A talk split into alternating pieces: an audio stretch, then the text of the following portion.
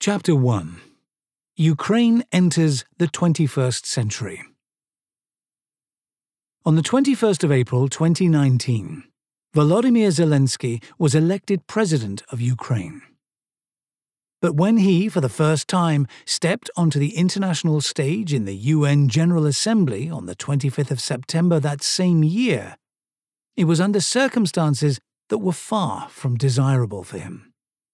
He had ridden to power on the promise of more transparency and less corruption, and his address to the U N in New York was also appropriately delivered. Dressed in a black suit, Zelensky stepped up to the podium and gave an eloquent speech about global responsibility and shared values in a world in which every war poses a threat to human civilization.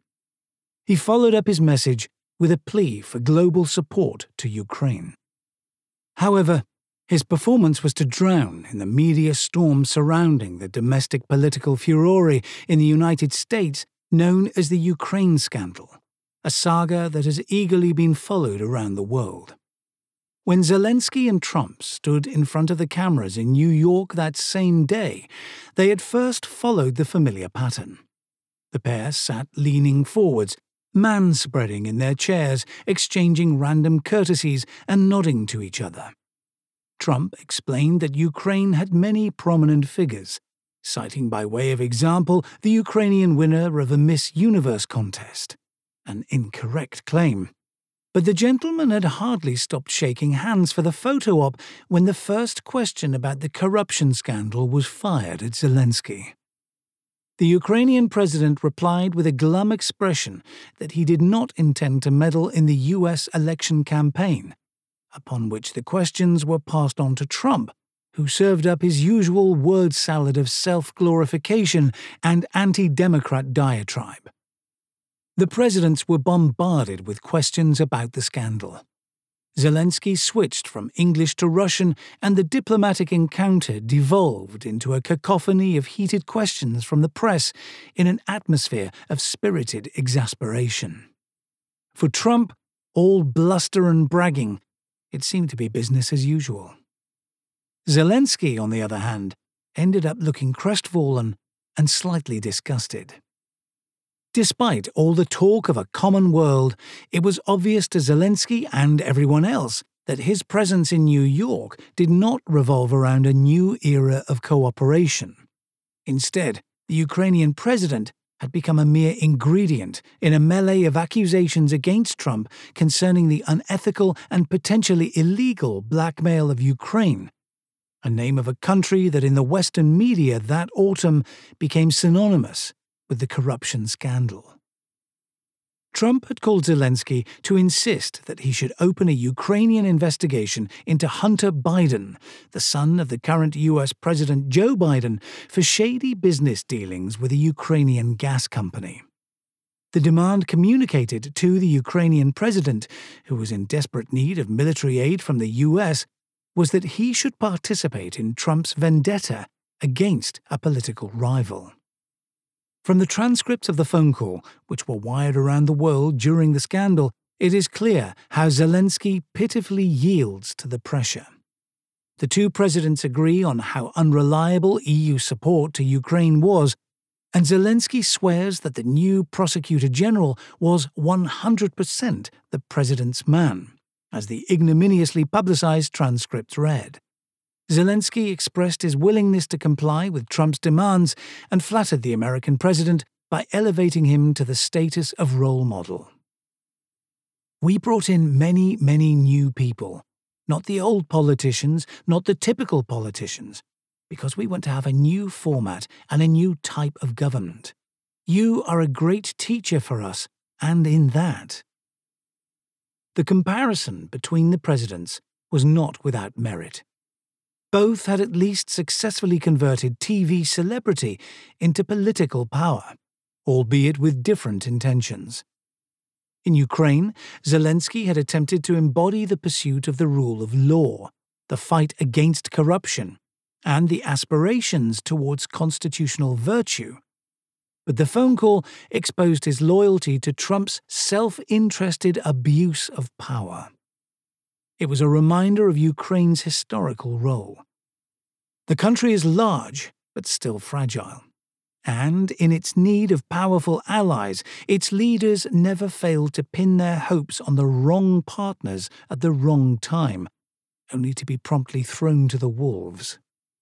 Zelensky's flattery came from a man who was up against the wall and in desperate need of bringing the war in Donbas to an end with the moral, military, and diplomatic assistance of the United States.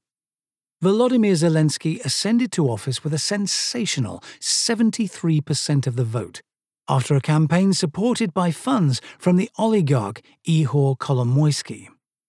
In the lead-up to the election, the number of parliamentary seats held by his party was zero. The party, Sluha Narodu, Servant of the People, was formed in March twenty eighteen by staff at the production company Kvartal ninety-five, which had made a comedy series of the same name in which Zelensky plays a nice-guy provincial teacher who delivers an impassioned paean against corruption that, having been recorded by a student, gets him elevated to president. The T V series was inordinately popular. It continued until twenty nineteen, after which it morphed into an election campaign. The sequel continued in the parliament that same spring. So, how is the young Ukrainian democracy faring? I trudged through Kiev to the affluent tracts of the Podil district to meet Kyrylo Tretyak at E E C M D, a Dutch-supported organisation that seeks to develop multi-party democracy in Eastern Europe. Five cities in Ukraine have established schools to teach young people about democratic processes. The state of democracy? Well, it exists. That's about it. The Baltic states did the right thing after the collapse of the U S S R. They were resolute and established modern democracies. We went wrong and lost another twenty years or more, he says, as we sit at a table in a sparsely furnished but air-conditioned office in one of Podil's newly renovated stately buildings. Ukraine has over a hundred parties, a couple of dozen of which lean towards the nationalist side, and almost all of them show no interest in manifestos and principles. On taking up office in twenty nineteen, Zelensky went on the offensive against the coterie of established pompous politicians and announced a new general election for that summer. It resulted in a landslide victory for the servant of the people. In the four hundred fifty seat parliament, Verkhovna Rada, there are now ten parties represented. The servant of the people won two hundred fifty-four of these seats and thus has a majority that gives it a powerful mandate to act. forty-six seats went to independent candidates. Another three parties, Yulia Tymoshenko's Fatherland, Petro Poroshenko's European Solidarity, and rock star Svetoslav Vakarchuk's Voice, clinched twenty-six, twenty-five, and twenty seats respectively. Two pro-Russian parties, Opposition Platform and Opposition Bloc, won forty-three and six seats. The pro-Russian Party of the Regions, formerly a heavyweight, no longer exists. The far-right Svoboda won one seat. The drama of the political landscape, as we can see, is monumental. Poroshenko failed to keep corruption in check and delivered no results that were visible to normal people, and so his support collapsed, says Kyrylo Tretyak. Ukraine can be seen as having three political blocs: a nationalist, a Western-orientated, and a pro-Russian. But, since the parties are largely based on the theatrics of charismatic leaders, it is not the ideology that people vote for, but the show. And when the people get bored, the parties can be expunged. From a Western European perspective, the party system in Ukraine is a joke. This is not an insult. It is simple fact. The parties have weak structures and limited regional support. They are hastily rigged up around a leader and financed by some oligarch. After the twenty nineteen election, a total of eighty percent of the M Ps were unknowns. The main problem is that our parties are not rooted in ideology, he continues. Ideology is associated with communism, and so parties are formed as projects around famous people. This is not to say that Zelensky is one of many corrupt opportunists in a dysfunctional system. Volodymyr Zelensky, an actor with a law degree, with Russian as a native language and a Jewish background, was viewed by many as a newcomer who took his ministerial seat with good intentions. He grew up in Kryvyi Rih, a raw industrial town in southeastern Ukraine's coal and iron belt.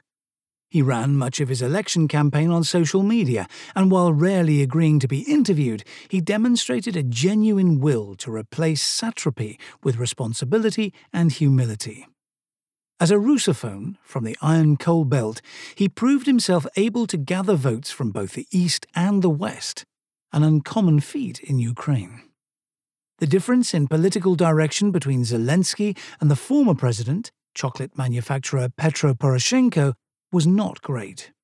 For both, policy was about modernization, liberal democratic reform, and a mobilization centered on Ukrainian unity.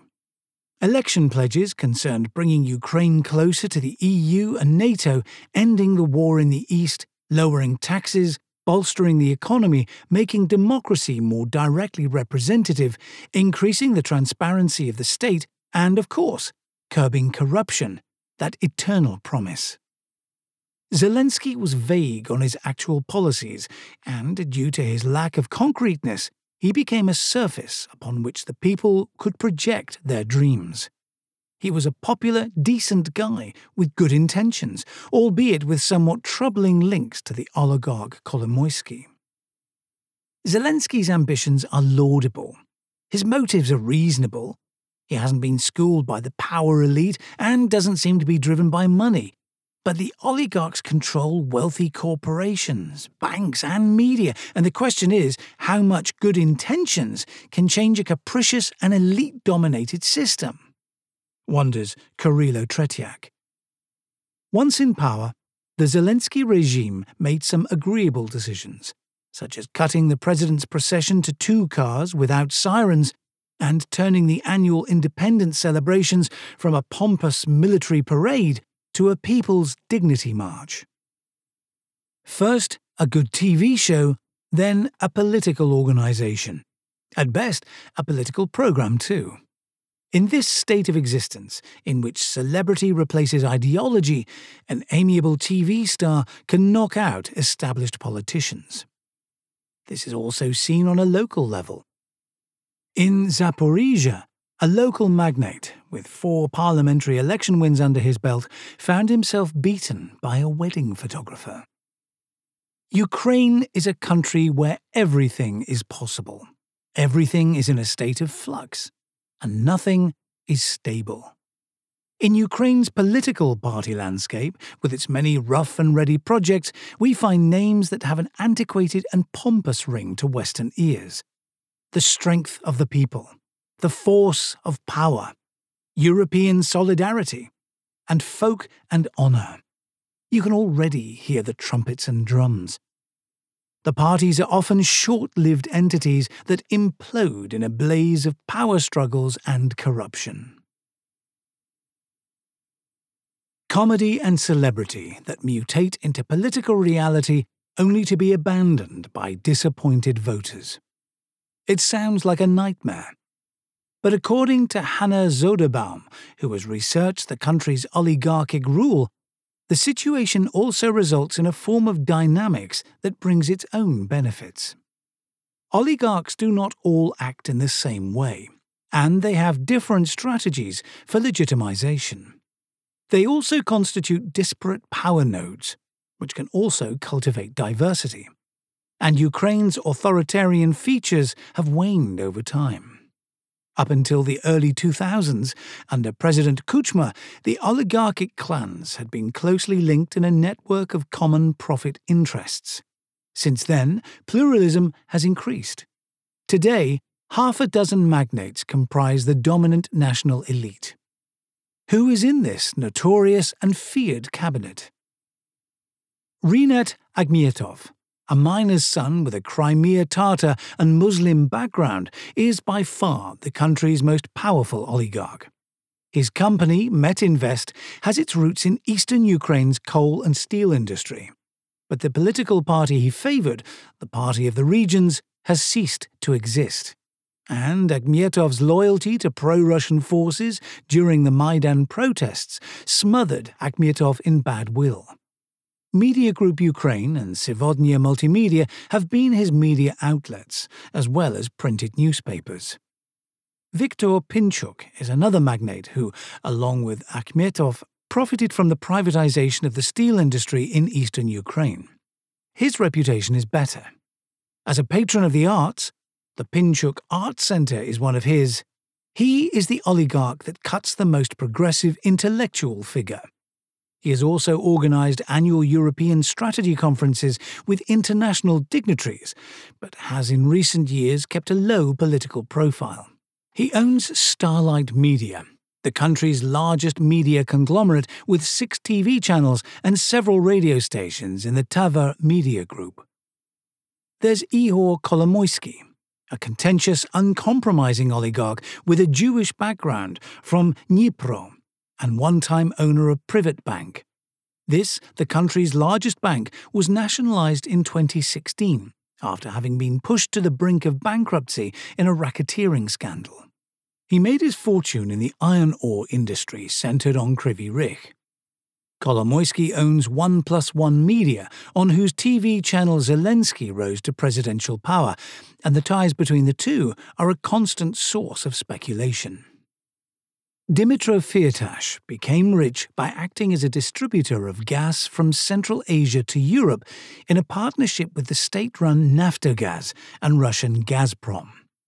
His empire has been shaken by corruption lawsuits.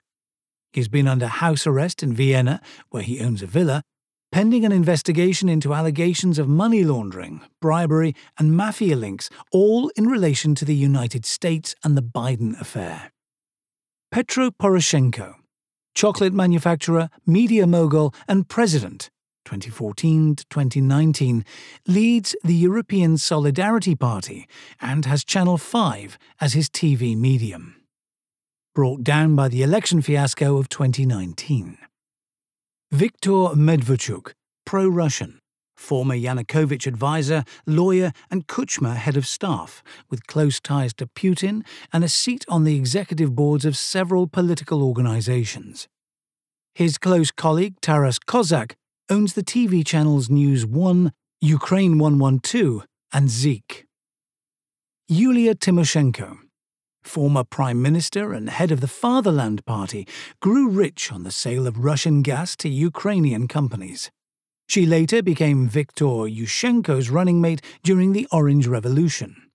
Tymoshenko ended up being placed under arrest following countless corruption allegations.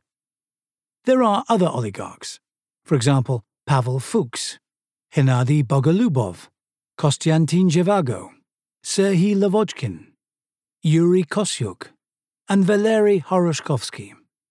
Perhaps even the Syrian Adnan Kivan. With economic power and media outlets at their disposal, but with a lower profile and largely regional power base. The lives of the oligarchs have come to be surrounded by litigation and controversy on the fringes of the law. The conditions that Ukraine's politicians have to handle in the twenty-first century are, on the one hand, a series of woes. The country is in a state of low-intensity war and demographic crisis, with appalling class differences, endemic poverty, low wages, below subsistence pensions, environmental degradation, and rampant corruption.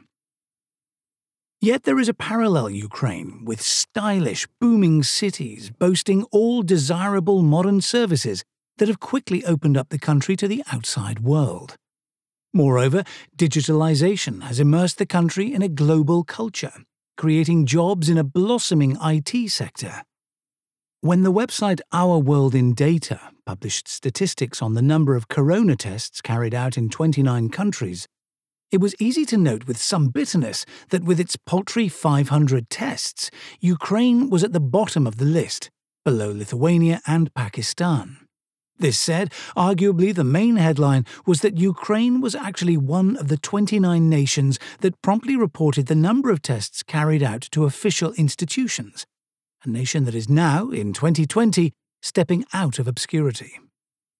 As we sit in the E E C M D office, Kyrylo Tretyak briskly thunders through all of Ukraine's problems, such as the need to dismantle oligarch and corporate power, bolster small and medium-sized enterprises, find ways of selling and purchasing land, address environmental destruction, and institute a sustainable civil life. All in all, things might look dark indeed. But for every deposed and often castigated president, democracy has gained a slightly stronger foothold. Kyrylo Tretyak is one of the many industrious actors helping to strengthen the country's democratic institutions. What political issues does he consider the most pressing? If we disregard the war, which has to end, I see four concrete issues as the most important: corruption, small businesses, land ownership, and a party system based on programs and ideas instead of personality. And a president who doesn't want to be immediately thrown out of the window must be able to deliver tangible improvements to people's everyday lives. Kyrylo Tretyak also sees these challenges as part of a more long-term coming to terms with a lingering legacy from the Soviet era. Communism destroyed our economy, buildings, and culture, but also people's sense of mutual trust. So, a lot has to be built up from scratch. The economy, the buildings, the national identity, and the responsibility. And there's the exodus from Ukraine, which threatens the entire nation. We have no time to lose.